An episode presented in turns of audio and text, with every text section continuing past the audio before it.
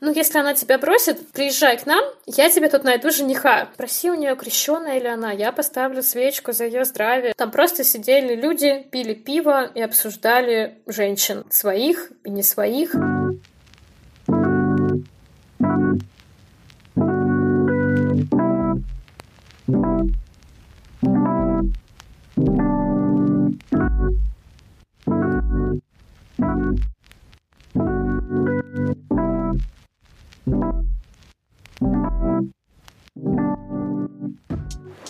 Всем привет! Сегодня среда и время нового выпуска. Продолжаем говорить с Настей.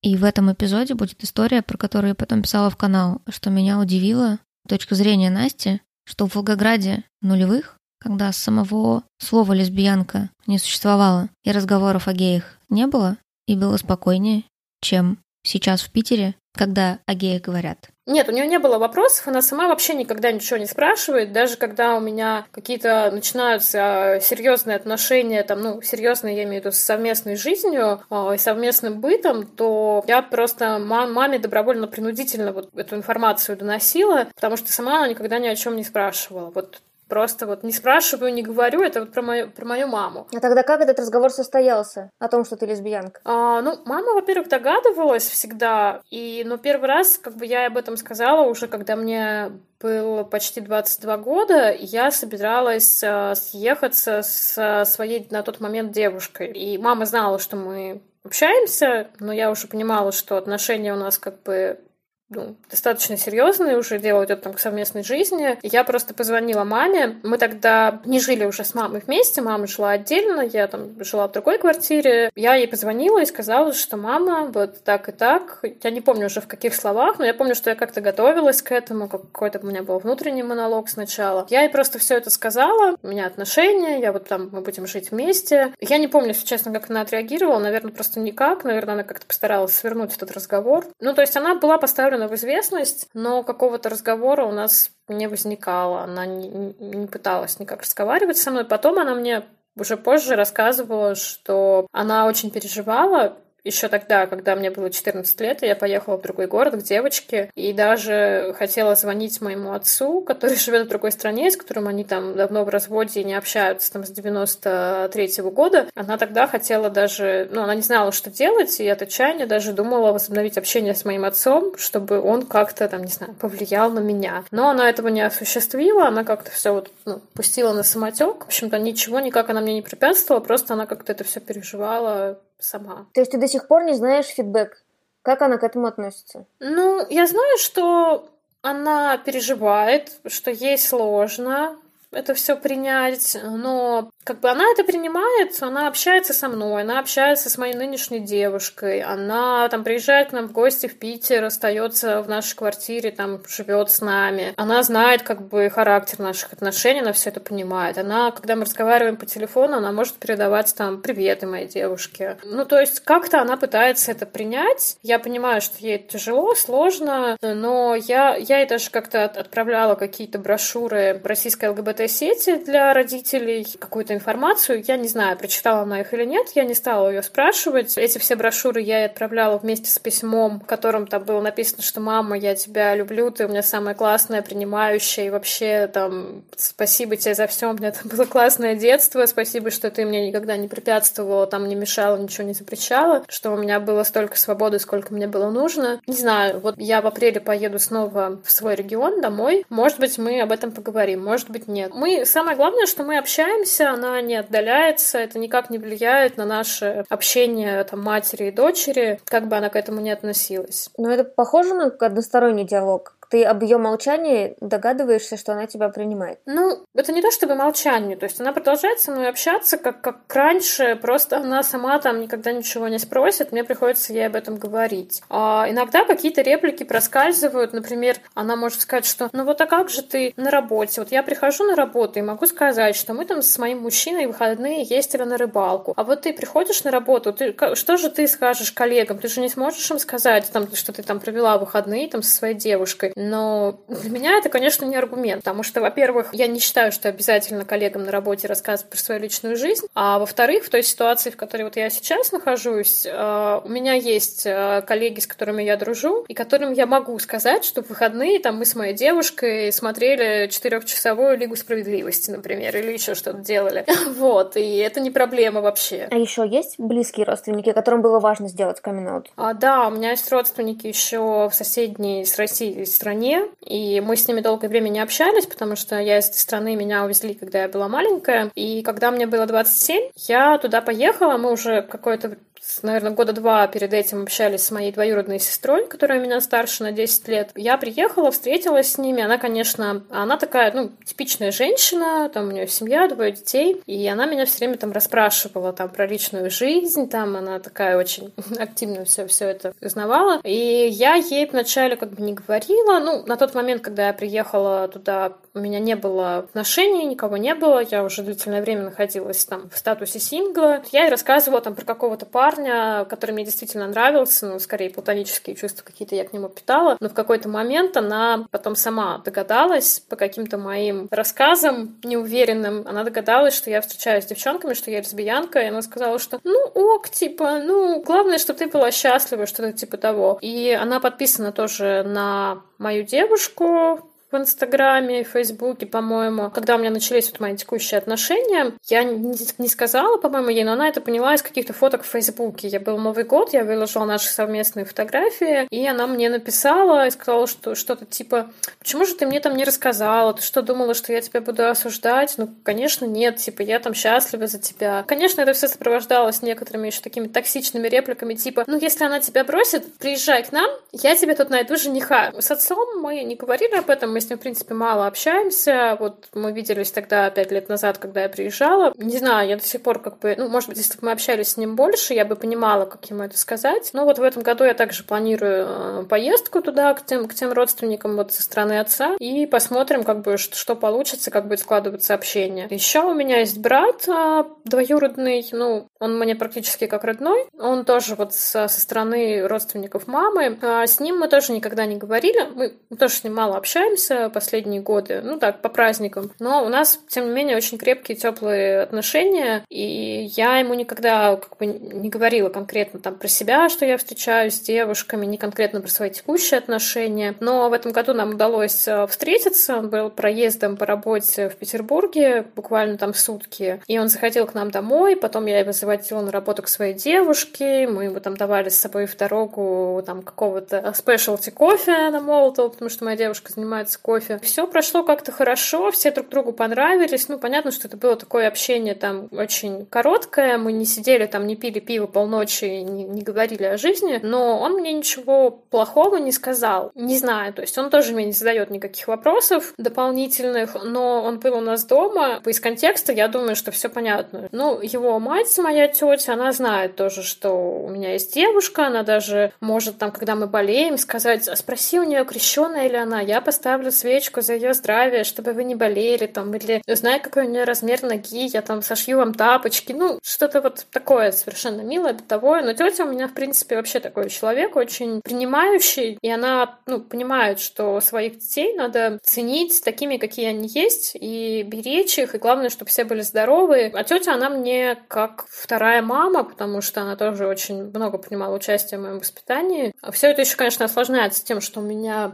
такая достаточно православная православная семья, ну, не ортодоксальная, но как бы мое детство, оно прошло в православной культуре, с походами в церковь, и, конечно, это главное противоречие, которое, я так понимаю, есть у моих родителей, что вот есть православие, есть дочь лесбиянка, и как это все как бы синхронизировать. А у тебя самой не было противоречия? Ну, периодически что-то было, может быть, пару каких-то таких кризисных моментов. А, ну, я не могу себя сказать, хоть я воспитана в такой православной культуре, не могу могу сказать, какая у меня идентичность, отношение к вере. Но у тебя было ощущение, что тебе нужно отказаться от Бога сначала, прежде чем признавать в себе лесбиянку? Нет, Нет, вот этого противоречия я не видела. Ну, как бы, это же там Бог, это же про любовь. А как может быть плохой любовь? Изначально просто мои отношения с девушками, они же строились не на том, что меня там сексуально именно влечет, а скорее, что меня влекло именно эмоционально, и сексуальности в этом вообще никакой не было. Там в 14 лет мне, ну, мне не хотелось секса, этого, этой составляющей не было в моей жизни. А, мне кажется, как-то так осознанно любить секс я начала там, может быть, даже после 20, а все, что было до этого, ну, это просто воспринималось как такая, ну, тактильность, которой мне хотелось. Очень часто просто однополые отношения, их путают с какой-то половой распущенностью. Как бы что если вы лесбиянки, то вы просто с утра до ночи, там, не знаю, отлизываете друг другу, и вы больше ничем не занимаетесь. Но это же отношения, это же не, не только про секс, это вообще про разные сферы, про эмоциональную, там. И поэтому, так как я не связывала свое лесбийство с сексуальностью именно, у меня не было какого-то противоречия, какого-то ощущения, что я делаю что-то плохое, что я какая-то распущенная, там, то есть я вообще, это, это все не про меня. И я до сих пор так думаю, потому что я до сих пор считаю, что я во всем права, что я не делаю ничего плохого, а люди, которые считают, что с ЛГБТ что-то не так, они просто дураки. Вера смогла сохраниться вместе с достаточно, ну, таким комфортным принятием еще и идентичности. Ну да, я просто разделяю для себя там э, российскую православную церковь и веру. И я понимаю, что РПЦ — это люди, а вера это как бы отношение человека с Богом. И поэтому как бы то, что там транслируют какие-то представители РПЦ периодически, я понимаю, что это все нужно делить там на два или на три. И что как бы мои отношения с Богом — это мои отношения. Ну, я не особо как бы выцерковленный какой-то человек. Я знаю там праздники какие-то церковные. Не соблюдаю там, не придерживаюсь ничего этого. Я просто к этому спокойно отношусь. Я не считаю, что все верующие люди там тупые и что все это зло и что все это надо искоренить, и я бы не пошла там, например, как Пусирайт, там, не знаю, танцевать на алтаре там в балаклаве, потому что, ну, просто не понимаю, зачем, как бы, чем, чем виноваты там эти бедные несчастные старушки, которые пришли на службу в храм Христа Спасителя. Я разделяю, как бы, старушечку, которая молится там в храме, и там какого-нибудь православного там чиновника, который там берет взятки или э, там, не знаю, предлагает продвижение по карьерной лестнице через постель какому-то молодому священнику, да, как вот этот последний кейс кейс, э, вот, который был как раз в канале, да. Поэтому у меня нет противоречий. Но вот это когда потребовалось разделить, что есть РПЦ, а есть вера? Ну, мне кажется, это было еще параллельно всему этому лесбийству, потому что я читала какие-то книжки, там новости. Я не помню, когда это точно началось э, в России, вот это вот э, начало усиливаться православное движение, да, когда у нас президент резко стал православным, и, соответственно, появилась а, обратная такая волна людей, которым не нравилось, что слишком много РПЦ становится. Не могу сказать, когда, в каком возрасте, но яркий вот этот момент, конечно, это 12 год и Pussy Riot. Я тогда не понимала, как бы, как мне к этому относиться, к этому инциденту, потому что, с одной стороны, как бы, я понимаю людей, которых это как-то шокировало и оскорбило, а с другой я не понимаю, как бы, зачем за это давать двушечку, если не, несимметричность вот этого наказания. Как-то, да, я осознанно стала вот задумываться о том, как мне относиться к РПЦ, как мне относиться к православным людям, и что нужно все это разделять. Резко внезапно внезапный вопрос. Ты как будто в каком-то возрасте оказалась в такой э, лесбийской волне, которая тебя несла, и ты, наверное, строила отношения с теми, кого прибила к вам на, на берег. Но если тебе нравилось в университете, девушка за пределами вашей тусовки, ты могла подойти и сказать ей об этом? Да, такие эпизоды у меня были, причем я почти всегда влюблялась а, в девушек с а, гетеросексуальной какой-то идентичностью, и это было сложно. У меня действительно в университете была такая влюбленность. Я не знала, как девушке это сказать, что она мне нравится, и я хочу с ней больше, чем дружбы. А, я давала ей читать какие-то свои дневники, ну, из которых она, по-моему, поняла только, что мне нравятся девушки, но не очень поняла про чувства к себе. Я тогда вообще не умела вот говорить о своих чувствах словами через рот, там, в возрасте там 19-20 лет, мне было тяжело. Это была какая-то вечная френд-зона, потому что я боялась, что если сейчас я ей скажу, что она мне нравится, я хочу с ней встречаться, или, не дай бог, я начну какие-то активные действия предпринимать, там, попытаюсь ее поцеловать, что она просто сбежит от меня, мы не будем больше дружить, я ее никогда не увижу. Я вот не понимала, я очень боялась нарушить границы этой девушки. В общем, я страдала, ревновала там, к разным мужикам, которые ей уделяли внимание. Это, это было сложно, да. Не, не нашла никакого решения. Интересно, что я спросила за пределами вашего круга лесбиянки, но ты так ответила, как будто не могло быть лесбиянок за пределами вашего круга. Это было практически так. Ну, не то чтобы друзья, но как бы все, все, все лесбиянки в Волгограде друг друга знали. И то есть, когда уже лет в 20 я приходила на концерт Арбениной, это был просто такой смотр всех.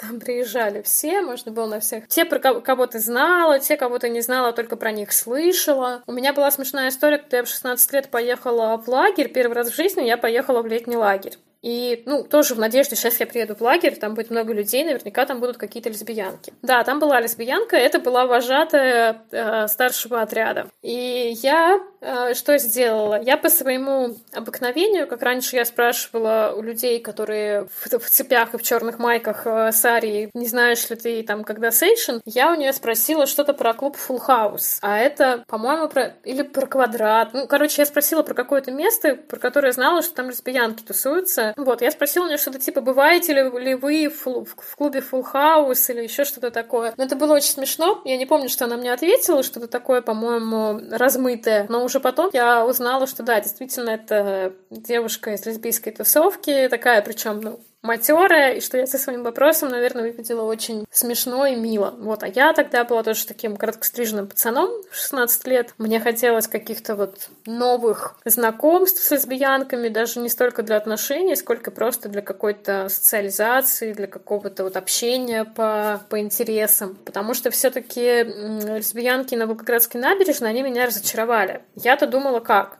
Что все лесбиянки и все поклонницы ночных снайперов — это такие интеллектуалки, которые читают Цветаеву и Ахматову, которые любят Бродского. Но если они слушают такую музыку интеллектуальную, там, тексты Арбениной, ну, не могут же они быть каким-то быдлом. А когда я оказалась на квадрате, впервые как-то приехала тусоваться, тоже мне было лет 16 или 17, там просто сидели люди, пили пиво и обсуждали женщин, своих и не своих. И мне просто с ними было абсолютно не о чем поговорить. Я у нас, ну, я не знала, как бы о чем с ними говорить. Они не выглядели дружелюбными, они не выглядели такими, что «О, привет, там, приходи, ты новенькая в нашей компании, сейчас мы тебе все расскажем, покажем, там, какая ты классная». Вообще ничего такого от них не исходило. Никак они не помогали социализироваться новичкам. И, в общем, было там довольно некомфортно, неинтересно, никто меня не привлекал, я так просто на них посмотрела, и, в общем, больше я там особо не тусовалась. А с моими подружками мы тусовались там где-то рядом и просто смотрели друг друг на друга с этими лесбиянками с, с этого квадрата. Еще ты говоришь, что у тебя на, в конце первого или второго курса появился интернет. Что первое, лесбийское, квирное, ты пошла туда вбивать и искать? Свою бывшую девушку, ту самую, с которой, э, которая жила в соседнем регионе. Она, скорее, она меня нашла. Это было еще даже не ВКонтакте, это был Mail.ru. А, у Mail.ru была социальная сеть «Мой мир». Это был 2007 год, и э, там в моем мире меня нашла моя вот эта первая девушка из другого другого города и написала мне, попросила прощения. В общем, сказала, что она была не права. И вообще, с тех пор мы стали общаться. Кстати, общаемся до сих пор. Не, не очень интенсивно, но вот даже виделись прошлым летом. Ну, я гуглила потом уже, когда у меня был ноут, а еще не было интернета, я ходила с ноутом в интернет-кафе, сидела там по полдня, и я искала, по-моему, это были какие-то а, книжки Игоря Кона,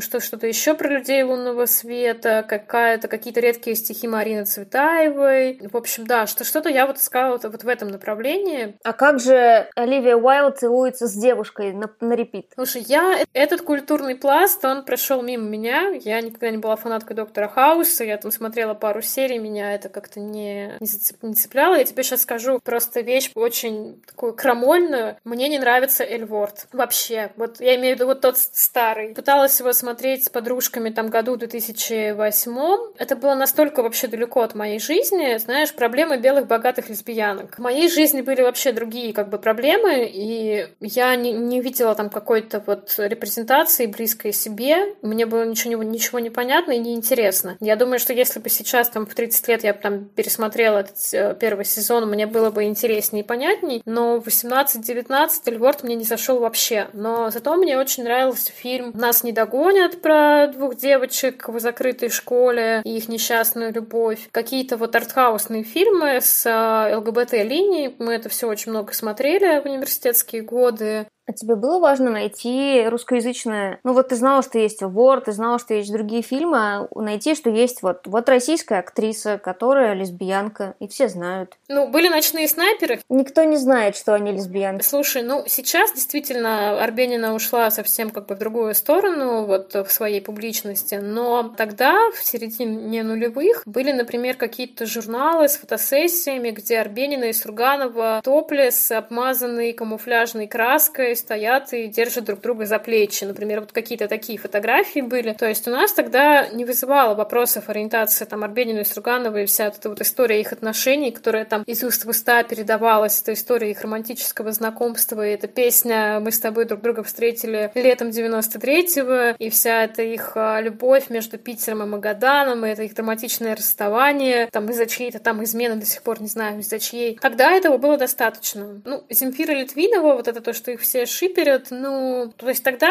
в 2005-2006 году, когда вот выше богиня вышла в 2004 и клип «Прогулка», который сняла Литвинова Земфира первый, тогда как-то не вызывало вопросов. Ну, кто-то сказал, что ну, у них там типа отношения, у них любовь. Это казалось такой красивой историей, что не приходило в голову подвергать это сомнению, а каких-то публичных заявлений тогда от них никто не ждал, это было как-то не принято. Там не будет же Литвинова, там как Алла Пугачева, которая, там, не знаю, вышла замуж за Максима Галкина, там это публично это все рассказывать, зачем это как бы ей ну, нужно, так, так никто не делал. А потом потом, когда я начала задумываться, с чего вообще это все пошло, как бы, что Рената и Земфира любовь, я поняла, что каких-то прям подтверждений этому нет. Ну, я училась как бы на журфаке, меня учили проверять факты, я поняла, что это все ну, домыслы, и как-то с чего вообще, ну, мы взяли, что это так. Это просто какой-то красивый миф, прикольно было в него верить, но совсем не обязательно, что это на самом деле так. А сколько тогда хватало вот этой энергии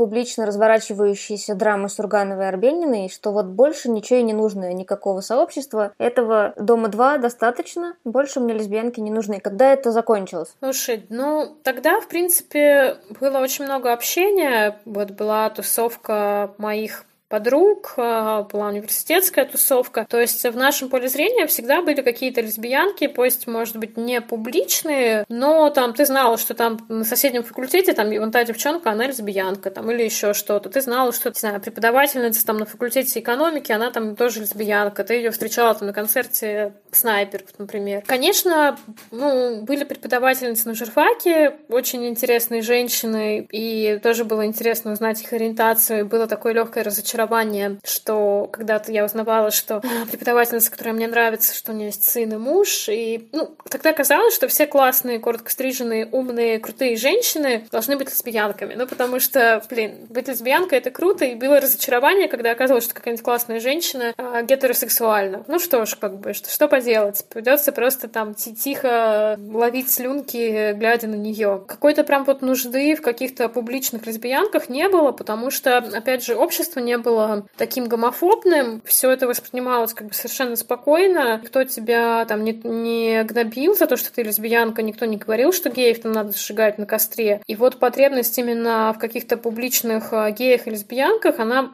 лично мной стало ощущаться, когда началась вся вот эта вот а, гомофобная кампания. Это, наверное, может быть 2011 год, когда Елена Костюченко написала вот этот свой программный пост, почему я иду на гей-парад, а, еще в ЖЖ она его написала. Я помню, что я его даже репостнула в свой ЖЖ, я помню, как я переживала, там следила за этими новостями. Тогда до как бы принятия закона о против ЛГБТ пропаганды оставалось там всего два года. И, конечно, ну, я, я была возмущена, потому что я помню еще 2010 год, когда появился телеканал «Дождь». А, я его очень много смотрела тогда, я сидела в ЖЖ. В ЖЖ были какие-то тоже политические там сообщества. Было сообщество а, гетеросексуалы за права ЛГБТ, а, было сообщество ЛГБТ-сети, где писали вот там Мария Сабунаева, это известный психолог из Петербурга, там еще какие-то правозащитники. Была какая-то тоже тусовка, вот в моем понимании, да, в, в интернете людей, которые поддерживали ЛГБТ, которые об этом говорили говорили. И даже когда у меня случился какой-то мое первое столкновение такое серьезное с гомофобией, я помню, как я такая вся возмущенная пришла домой и написала пост в какое-то сообщество для поддержки ЛГБТ в ЖЖ, и мне писали там поддерживающие какие-то комментарии. Все, все было хорошо. То есть я знала, что если я столкнусь с гомофобией, там есть какие-то люди в интернете, которым я напишу, которые меня поддержат, и что даже если что, можно будет распространить как-то информацию об этом инциденте и чего-то ну, добиться какой-то, ну не то что справедливости, скорее какого-то удовлетворения, что мне скажут, да, эти люди плохие, а ты хорошая. Потом началась вся эта вот гомофобная кампания, и это было, конечно, ну,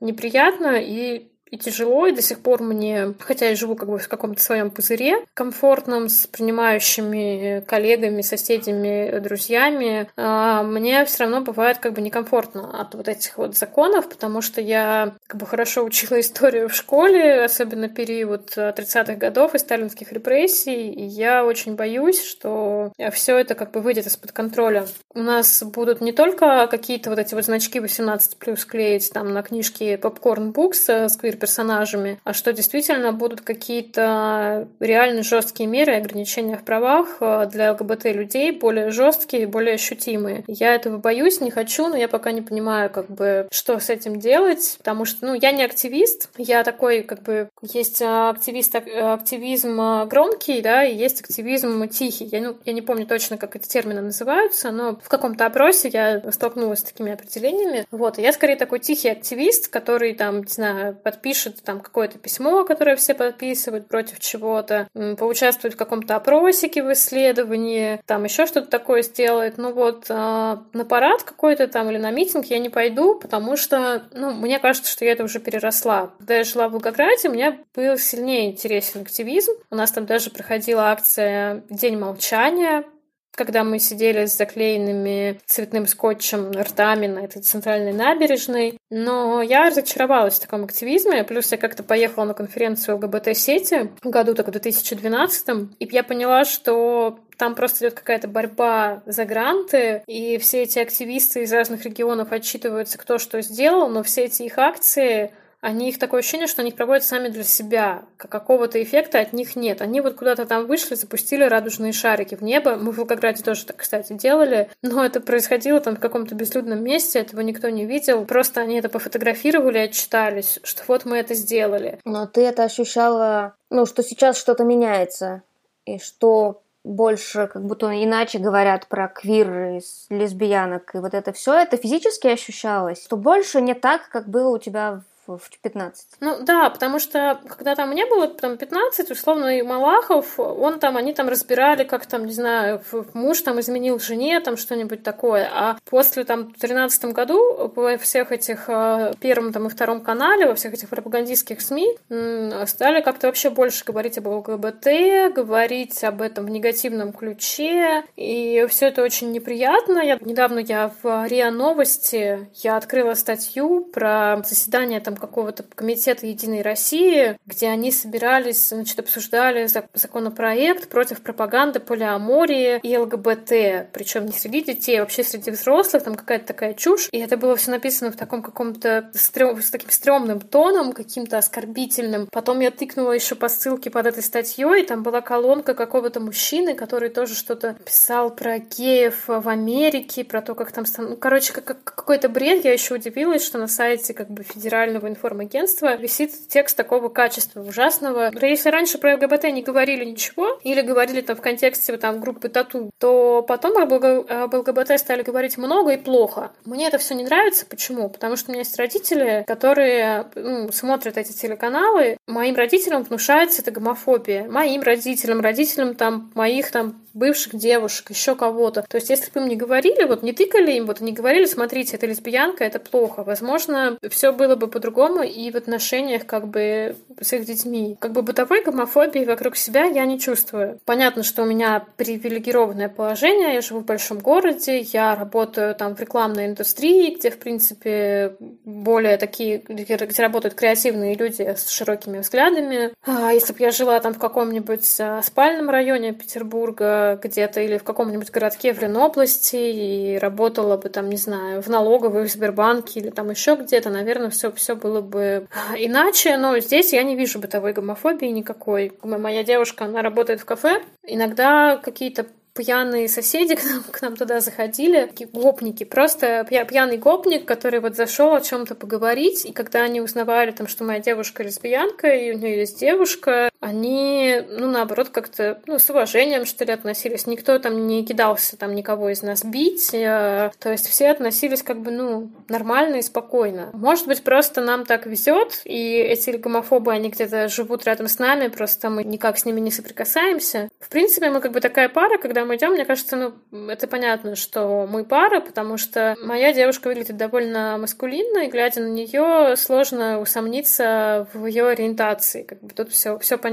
Но ни с какой гомофобии, вот мы живем три года в одном районе, никакие там женщины-кассирши в Дикси или там в Росале или еще где-то, даже понимаю, что мы там покупаем что-то, мы идем домой, мы обсуждаем какие-то там бытовые там вопросы, типа там корма для кота или стирального порошка, а, чтобы, ну, из наших диалогов понятно, что мы живем вместе, из наших покупок никто никогда там даже косо на нас не посмотрел. То есть люди строят коммуникацию с нами, исходя из того, как мы с ними общаемся. То есть если мы ведем себя вежливо там с кассирами, улыбаемся, здороваемся, шутим, то и они ведут себя так же. И никто не пытается нас как-то оскорбить. Есть, конечно, да, вариант, что, может быть, они не понимают, но это, это и не важно. Для меня не важно, понимают люди или нет, для меня важно, как они себя ведут. То есть пока меня никто там не бьет, не кидает в меня камни, там, не как-то обзывает, что они там на самом деле думают, мне все равно. Главное, чтобы это не переходило там на какую-то физическую ненависть. А в Питер ты переезжала, потому что, ну, хотела большего комфорта, открытости, или это просто было связано с работой и городом? Да, там просто как-то все совпало. Конечно, открытость, да, это важно, но когда я переезжала приезжала, я об этом не думала. У меня в тот момент просто я поняла, что я уже два года сижу во френд-зоне у одной девушки, и перспектив никаких нет. Плюс мы снова стали жить вместе с мамой, это было тоже тяжело, потому что мне уже было 25, и я привыкла там сама вести какое-то хозяйство домашнее. Тут появилась мама, и были какие-то конфликты бытовые. Плюс на работе мне стало скучно. В общем, все совпало, у меня ничего не держало в моем городе, и мне уже хотелось куда-то переезжать. Я выбирала между Петербургом и Екатеринбургом, потому что мне оба этих города нравились, они оба интересные там, в плане архитектуры. Но Петербург был ближе к дому, и туда уже переехало достаточное количество моих друзей, и это стало как бы решающим фактором, что там у меня есть знакомые, у которых я могу первое время там как-то пожить, которые мне помогут, подскажут. По таким утилитарным совершенно причинам я выбрала Петербург и просто переехала в какой-то момент. Ну, про открытость я ну, думала об этом, я понимала, что в Петербурге будет поинтереснее, чем в Волгограде, но это не было каким-то решающим фактором. Ты подписан на меня. Зачем? Если у тебя есть э, сообщество, если потребности в месте, где можно что-то обсудить и почитать, нет, то каким образом появились в, в поле интересов русскоязычные люди, которые что-то пишут про контекст местный? Слушай, ну, это, во-первых, интересно. Я, сколько вот себя там помню, да, я всегда вот искала эту информацию про каких-то, как живут другие ЛГБТ-люди. Еще тогда, когда у меня не было вокруг меня каких-то знакомых, там, лесбиянок и геев. А сейчас это уже просто, ну,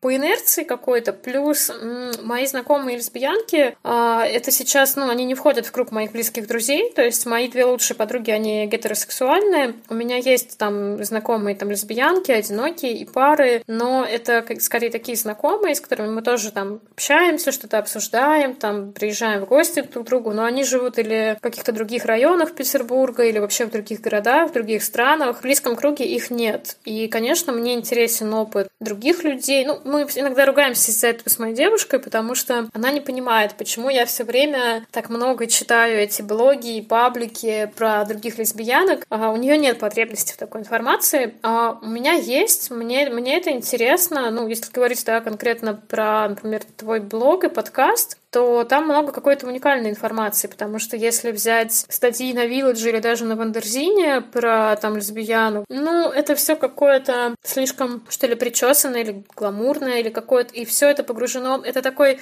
контент про ЛГБТ для гетеро. А мне нравится, вот почему, например, YouTube канал «Давай съезжаться» мне так зашел и так меня радовал, потому что это был контент про ЛГБТ для ЛГБТ, то, чего действительно, ну, не было. Ну, не знаю, может быть, я когда-нибудь остановлюсь, наемся этого контента, но сейчас, ну, у меня есть, да, такая потребность. Остановлюсь, наемся. То есть ты считаешь, что его достаточно? Или если бы было еще 40 э, «Давай съезжаться», ты бы посмотрела все? Ну, если бы хватило времени, наверное, бы посмотрела. Ну, просто есть разный контент. Есть, например, вот а, блог Sony, Sony Свинопанды. Я от него отписалась, потому что я немножко переросла тот контент, который она делает. Я так понимаю, он рассчитан на более такую юную аудиторию, там в том числе там на каких-то а, детей, которые где-то в регионах живут, и у них нет тусовки вокруг. Мне там как бы ничего нового интересного я оттуда не узнаю. А, например, блог Инны «Зачем?» он мне интереснее, потому что там она ну, говорит о каких-то других вещах, каких-то, ну, которых более близкие мне. Смотря о чем было бы 40 «Давай съезжаться», если бы это все, все, все эти 40 «Давай съезжаться» делали 30-летние лесбиянки, которые, с которыми мы смотрели одни и те же фильмы, читали одни и те же книжки, и у нас были одни и те же предметы в университетах, там и какие-то кинки из юности одинаковые, наверное, я бы все это смотрела, да, тоже. Еще забыла спросить тебе, как э, лесбиянки на 5% бисексуалки, социализированные в Волгограде нулевых, э, когда говорили меньше, чем сейчас, особенно о сексе, каково было оказаться в этом мире, в котором теперь принято говорить? В том числе о сексе. Было ли это сложно начать делать? Как это вообще ощутилось? Что, ну, или ты всегда обсуждать секс могла и обсуждала? Или в какой-то момент ты такая хоп, и новая партнерша с тобой вдруг разговаривает полчаса уже, сидит вместо того, чтобы раздеваться, что происходит? Слушай, нет, на самом деле мы не говорили ни с кем о сексе а, в Волгограде. Единственное, что, ну, в длительных каких-то отношениях, когда уже была совместная жизнь, там, да, мы как-то могли чуть-чуть поговорить, но говорить прям о сексе конкретно и много, и столько, сколько нужно, я начала вот только 4 года назад, когда вот познакомилась со своей девушкой. Мы еще тогда толком даже не знали, будем мы встречаться или нет, мы просто общались, но мы уже говорили о сексе, причем это не в контексте какого-то флирта, там, а что тебе нравится, там, а что ты любишь, там, а что я там с тобой хочу сделать, а просто это был такой, ну, просто разговор в целом. Какая-то осознанность и осознанные разговоры о сексе, они только вот ближе к 30 годам у меня начались. Потому что до этого просто со мной никто не разговаривал, сама я не умела. Только вот моя нынешняя девушка, она меня, можно сказать, научила, да, об этом говорить. Это было тяжело? Было сопротивление? Или, или это, наоборот, ощущалось как наконец-то? Ну, нет, это не было тяжело, потому что у нас изначально в отношениях а, было как-то очень много доверия. Я ей изначально доверяла, и мне вот именно с ней мне было легко и интересно говорить. В этом всем получается представлять жить здесь дальше, через 30 лет, именно Россию? Или через 30 лет приходится в план добавлять переезд? Ну, на самом деле, сейчас я не думаю о переезде. Раньше я боялась боялась как-то сильнее, я думала о какой-то иммиграции, там, ну, условно, там, 10 лет назад. А сейчас, когда я уже повзрослела, и я понимаю, что ну, иммиграция — это не панацея. Во-первых, иммиграция — это очень сложно. Это не у всех получается. Ну, нужно, чтобы совпал определенный набор факторов, и я уже, ну, я не считаю, что иммиграция — это абсолютное благо. А в других странах тоже есть своя специфика, и нужно понимать, сможешь ли ты там социализироваться. Я считаю, что переезжать надо, если ты понимаешь уже, чем ты там будешь заниматься. Ну, иммиграция — это крайний вариант. Это если там, не знаю, ЛГБТ начнут хватать на улицах и сажать в тюрьму, и на следующий день расстреливать быть, тогда я буду об этом думать. Если это будет просто какая-то ну, информационная, там, условно, война, и не будет мне это подкреплено какими-то законами, какими-то уголовными статьями, тогда я буду, буду жить здесь. На самом деле мы шутим, что когда Беларусь станет свободной, я репатриируюсь туда, мы переедем туда. Не знаю, случится ли это когда-нибудь, но события в Беларуси, конечно, очень а, да, вдохновляли. Я просто я не помню, я упоминала или нет. Я родилась в Беларуси, у меня там мои родственники там живут. Может быть, еще Грузия частично. У нас просто есть друзья, которые жили в Грузии, у них там тоже был бизнес. Я, то есть, если я и рассматриваю какие-то страны для переезда, то какие-то ближайшие республики, где есть а, русскоязычное население, где я смогу там заниматься тем же, чем я занимаюсь там здесь, в Петербурге, то есть работать там в журналистике или в рекламе.